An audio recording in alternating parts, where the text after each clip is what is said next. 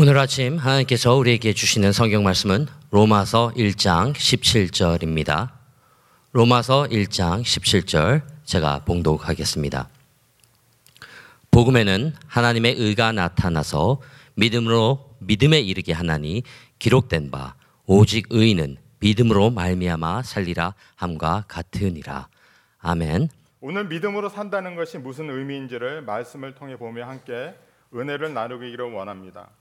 오늘 로마서 1장 17절 말씀에는 복음에는 하나님의 의가 나타나서 믿음으로 믿음에 이르게 하나니 기록된 바 오직 의인은 믿음으로 말미암아 살리라 함과 같으니라라고 기록하고 있습니다. 복음의 시작이 하나님께 있습니다. 다, 어, 복음을 다룬 말로 하면은 하나님의 구속사입니다. 그래서 redemption history예요. 그래서 어, 타락해서 어, 그 저주와 심판 가운데 있는 인류를 구원하기 위해서 하나님이 멈추지 않는 그 계획과 행동이 바로 이 구속사입니다. 이것이 바로 복음의 내용에 있는 것이고 여기서 가장 우리가 어, 잊지 말아야 할 내용은 하나님의 일하심입니다. 그러니까 하나님은 한 번도 인류를 구원하는데 멈춰, 어, 그 멈춰본 적이 없으신 분이에요. 복음에는 하나님의 의가 나타났다고 했는데 이 복음의 의는 바로 어, 이 복음이 또 성경이 핵심 인물인 예수 그리스도입니다. 예수님이 이, 이 세상에 나타나 하나님의 의가 되셨고 바로 십자가에서 인류의 죄를 담당하셔서 그리고 죽으셔서 정죄와 심판, 사형을 대신 당하심으로 우리가 죄, 죄의 심판과 저주를 피할 수 있게 된 것입니다. 근데 이것이 영적인 현실입니다. 그래서 이 예수님의 십자가 사건은 극히 육적인 사건이지만은 이것이 영적인 현실이 되기 위해서는 우리가 먼저 믿어야 합니다. 그래서 우리가 믿지 않으면은 왜 이 사람이 이 유태인이라는 예수라는 사람이 왜 나를 위해서 십자가에서 죽였느냐며 의심을 할 수밖에 없는 것이에요. 왜냐하면 이것은 영적인 현실이기 때문에 믿어야만 나에게 어, 이해가 되고 이해가 되기 시작하면 이제 어, 왜라는 질문에 답들이 생기기 시작합니다. 우리가 믿어야 이 영적인 세계의 문이 열리게 되는 것입니다. 그래서 어, 제가 간, 전도를 하다가 또 사람들과 만나서 얘기를 하다 보면은 노력해도 믿어지지 않는다는 거예요. 예, 믿으려고 해도 이해가 되지 않는다고 이렇게 얘기를 합니다. 근데 중요한 것은 먼저 믿어야지 이해가 돼요. 그러니까 어떤 의심을 가질 수 있는 어, 권리는 있습니다. 내가 이것을 꼭 믿어야 되는 강요는 어, 이건 강요가 아니거든요. 나의 권리지. 그렇기 때문에 이 믿는다는 것은 내가 한번 이런 모든 의심을 제쳐버리고 이 어, 나를 전도하려고 하는 사람들이 성경에서 말씀하는 이 하나님이 누구신지를 한번 100% 믿어보고 시작해 보는 것이 바로 시, 바른 신앙생활의 시작일 수가 있습니다. 사도 바울은 갈라디아서 2장 20절 말씀에 내가 그리스도와 함께 십자가에 못 박혔나니 그런즉 이제는 내가 사는 것이 아니요 오직 내 안에 그리스도께서 사시는 것이라 이제 내가 육체 가운데 사는 것은 나를 사랑하사 나를 위하여 자기 자신을 버리신 하나님의 아들을 믿는 믿음 안에서 사는 것이라라고 고백하고 있습니다. 나를 사랑하사 나를 위하여 자기 자신을 버리신 하나님의 아들을 믿는 그 믿음으로 사는 것. 그러니까 더 이상 나의 의지와 내 뜻과 계획으로 사는 것이 아니라 주님을 믿는 그 믿음으로 예수님을 위하여서 대신 살아드리는 것이 바로 믿는 자의 삶입니다. 근데 여러분 우리가 어, 신앙생활을 하잖아요. 그래서 교회 나와서 등록을 하고 직분을 받고 열심히 섬기는데 아직도 내 자신이 너무 강한 거예요. 그런 것을 혹시 경험해 보셨습니까? 예. 그러니까 내가 어, 정말로 주님을 더 사랑하고 이웃도 사랑하고 정말로 열심히 봉사하고 싶은데 이 아직도 변화받지 못한 내가 자꾸 이 걸림돌이 되는 거예요. 근데 그 이유는 바로 여기에 있습니다. 나를 믿기 때문에 그래요. 내가 원하는 생각이 하나님의 말씀보다 강하기 때문에 그렇습니다. 그래서 우리가 이 어, 예수님을 믿는다는 것은 예수님이 지금 살아계시다는 것을 이해해야 합니다. 아멘. 예수님이 지금 살아계십니다. 만일에 예수님께서 십자가에서 돌아가셔서 어, 더 이상 존재하지 않는 인물이 되었다면은 우리는 그분을 믿을 필요가 없습니다. 하나의 지식적인 단계에서 끝나는 것이 바로 신앙이지만은 예수님이 어, 십자가에서 돌아가신 후에 부활하셨다는 것은 지금도 살아 계시다는 것이에요. 그럼 지금도 살아 계신 예수님을 믿는다는 것은 바로 그분과의 관계를 가지는 것이고 그 관계 가운데서 우리의 삶과 신앙생활을 어, 이어나가는 것이 바로 어, 믿음입니다. 신앙은 믿음으로 시작하고 믿음으로만 유지할 수 있습니다. 믿음으로 믿음에 이르게 하나니 그랬습니다. 그래서 시, 이 시작과 끝이 그 중간도 결국은 믿음이 없는 것은 신앙이 아니라는 것입니다. 근데 우리는 얼마나 많은 생각을 합니까? 근데 여러분 우리가 생각이 많아지면은 결정 장애가 생깁니다. 아멘. 예, 그래서 생각을 많이 하는 사람들은 많은 일을 이루지 못한다 그래요. 근데 성공한 사람들의 공통적인 특징이 있는데 그것은 바로 뭡니까? 생각한 것을 바로 실천한다고 합니다. 어떤 어, 거대한 계획을 세우고 그, 그것을 이끌어갈 수 있는 인력을 모으고 어, 그러한 자금을 모으고 이루, 이루어 나가는 것이 아니고 생각한 것을 작지만 그것을 실천해 나가면서 어, 어떤 그런 성공한 그런 상과 어, 비즈니스를 이끌어가는 것을 우리가 자주 볼 수가 있습니다. 히브리서 어, 12장 2절에서 믿음의 주여 또 온전하게 하시는 이인 예수를 바라보자 그랬습니다. 그래서 결론적은 뭐냐면은 우리의 그 믿음을 온전하게 하시는 분이 예수님이시고 그분을 바라볼 때만 우리가 온전한 신앙생활을 믿음을 가질 수 있다는 것입니다. 여러분 우리는 너무나 많은 때 어, 예수님을 바라보지 않습니다. 다른 것을 봅니다. 특히 우리를 시험 들게 하고 어렵게 하는 사람들을 봅니다. 이것은 우리의 믿음을 말아먹는 어, 아주 어, 빠른 길입니다.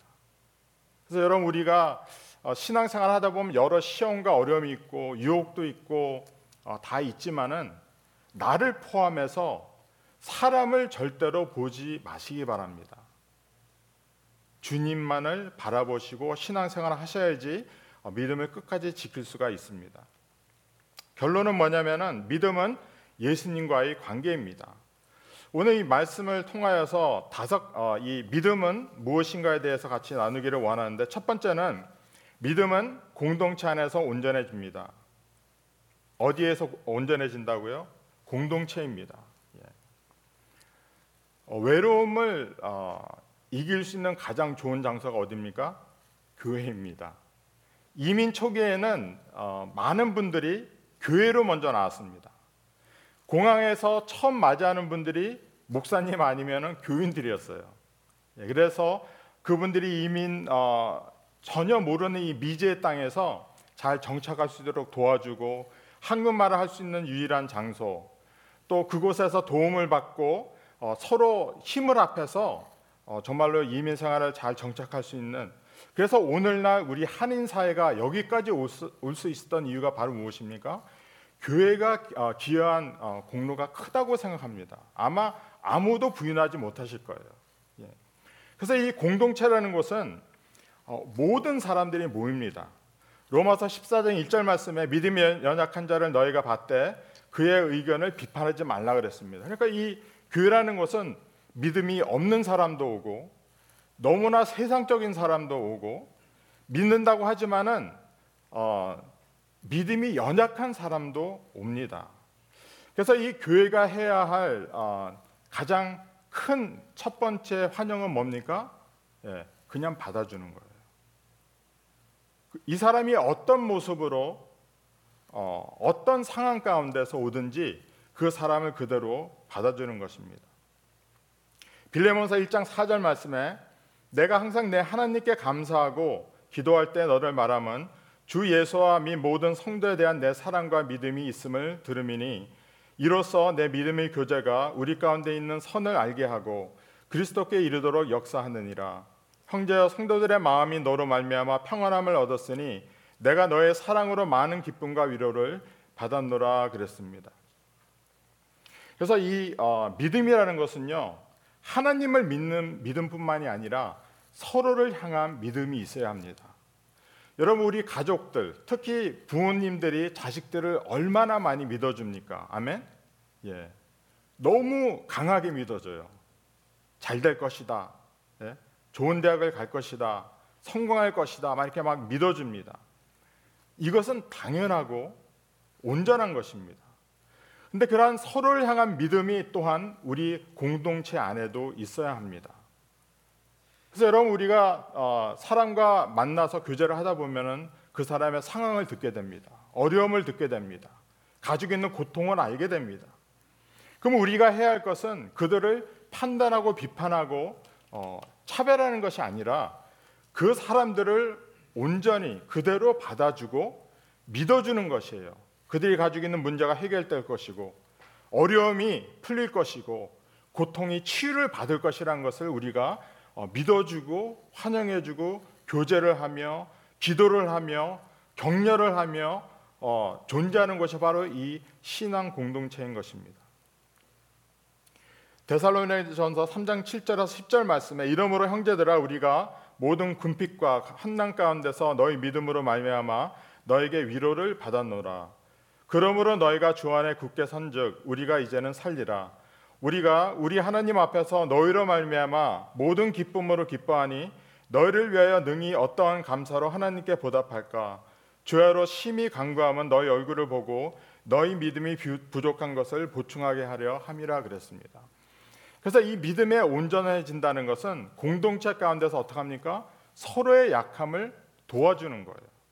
사도 바울이 그랬듯이 그가 다른 사람의 위, 어, 믿음으로 위로를 받은 것처럼 다른 사람의 믿음에 그 부족한 것을 채워주려 했던 것이 바로 이 사도 바울이었습니다. 그래서 여러분 우리는 어, 이 영적인 교만에 빠지면요 다른 사람의 믿음 약함을 비웃어요. 쉽게 정죄합니다. 예. 근데 그것은 나뿐만이 아니라 이 공동체에 아주 부정적인 영향을 끼칩니다. 그래서 우리는 항상 서로를 믿는 마음으로 어, 또 하나님께서 이분을 통하여서 우리 관계를 통하여서 서로에게 그 놀라운 아름다운 일들을 우리가 가진 많은 간증처럼 그러한 일들이 이루어질 것은 것을 우리가 어, 믿고 나아가야 할 줄로 믿습니다. 로마서 3장 22절 말씀에 곧 예수 그리스도를 믿음으로 말미암아 모든 믿는 자에게 미친 하나님의 의니 차별이 없느니라 그랬습니다. 그래서 우리가 받은 이 복음은요. 하나님이 어떻게 하신다고요? 차별하지 않으신다는 거예요. 여러분 하나님 앞에 나오는 사람이 예? 하나님께서 어, 당신은 안 되겠습니다라는 그러한 경우가 있겠습니까? 예, 절대로 없습니다.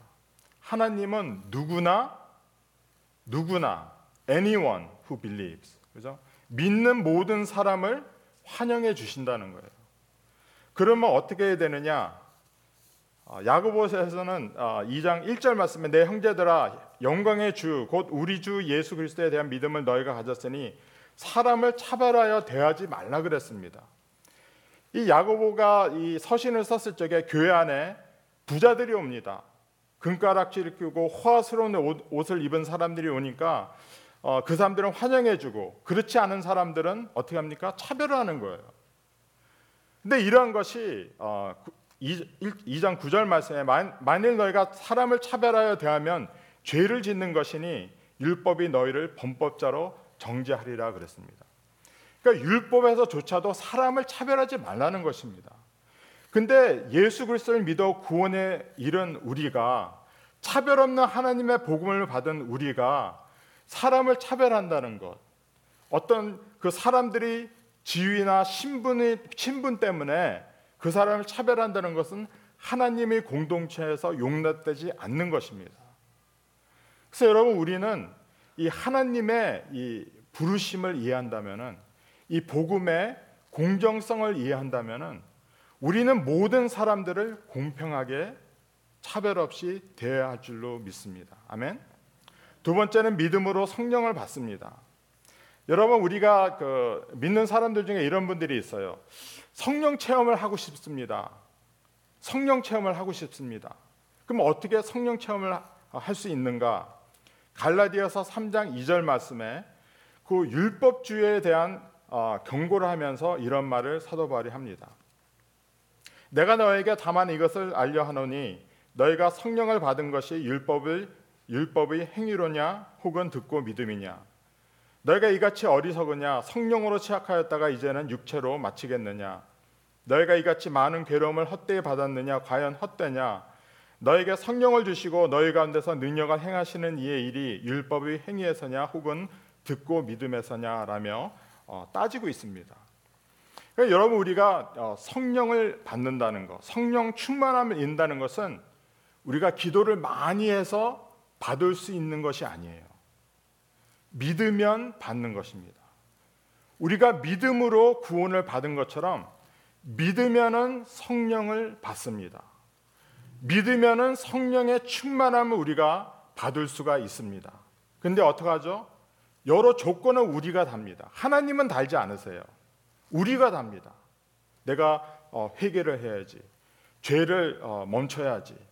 좀 더 신앙생활을 열심히 해야지. 말씀을 어, 보고 기도 생활을 더 열심히 하고 기도원에 가고 금식을 하고 이런 조건들을 다는데 이것은 어떻게 보면 율법 행위예요. 우리가 하나님 앞에 조건을 만드는 것입니다. 우리가 하나님 앞에 조건을 만들어서 구원을 받았습니까? 아니잖아요. 우리가 믿음으로 구원을 받은 것처럼 성령도 우리가 믿음으로만 받을 수가 있습니다. 예.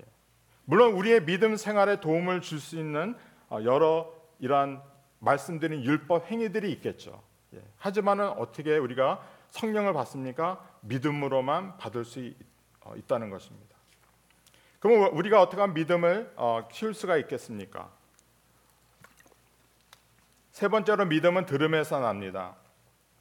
로마서 10장 11절에서 11절 말씀에 성경에 이르되 누구든지 그를 믿는 자는 부끄러움을 당하지 아니하리라 하니 유대인이나 헬라인이나 차별이 없습니다. 한 분이신 어, 주께서 모든 사람의 주가 되사 그를 부르는 모든 사람에게 부여하시도다. 누구든지 주의 이름을 부르는 자는 구원을 받으리라 그랬습니다. 그래서 우리가 믿음으로 주님께 부르질 때 어떻게 된다고요? 예, 어, 구원을 받는다. 부여하게 된다. 무엇보다도 부끄러움을 당하지 않는다는 거예요.